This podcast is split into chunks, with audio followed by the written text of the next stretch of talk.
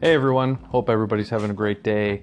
Um, just gonna throw out a quick episode here. We're gonna call it rants and questions, um, some Q and R's.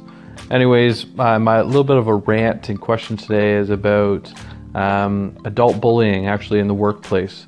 And uh, interestingly enough, I had a, an experience this week actually where it was a client um, interaction and it was very uncomfortable. This individual wasn't happy with where things were going and how things transpired beyond my control, um, actually, in the insurance industry.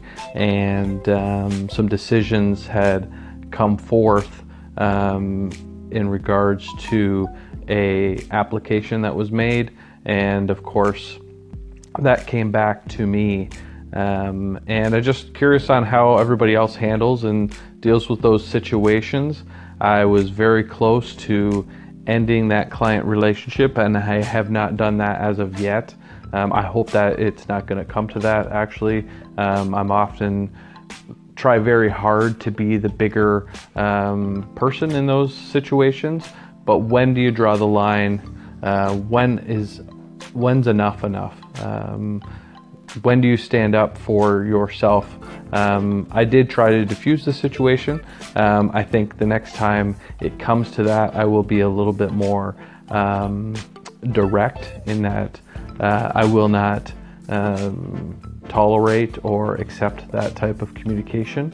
Um, certainly more than happy to listen to someone be upset um, and not satisfied, but I think there's a right way and a wrong way to communicate that. Anyways, that's kind of my Q&R today. Interested to hear what you all have to think about that and what how you would handle it um, yourself and you know am I going about it the right way by you know tolerating it and seeing where things go and then putting um, my foot down so to speak uh, in the future. Anyways, have a great day everybody. Cheers.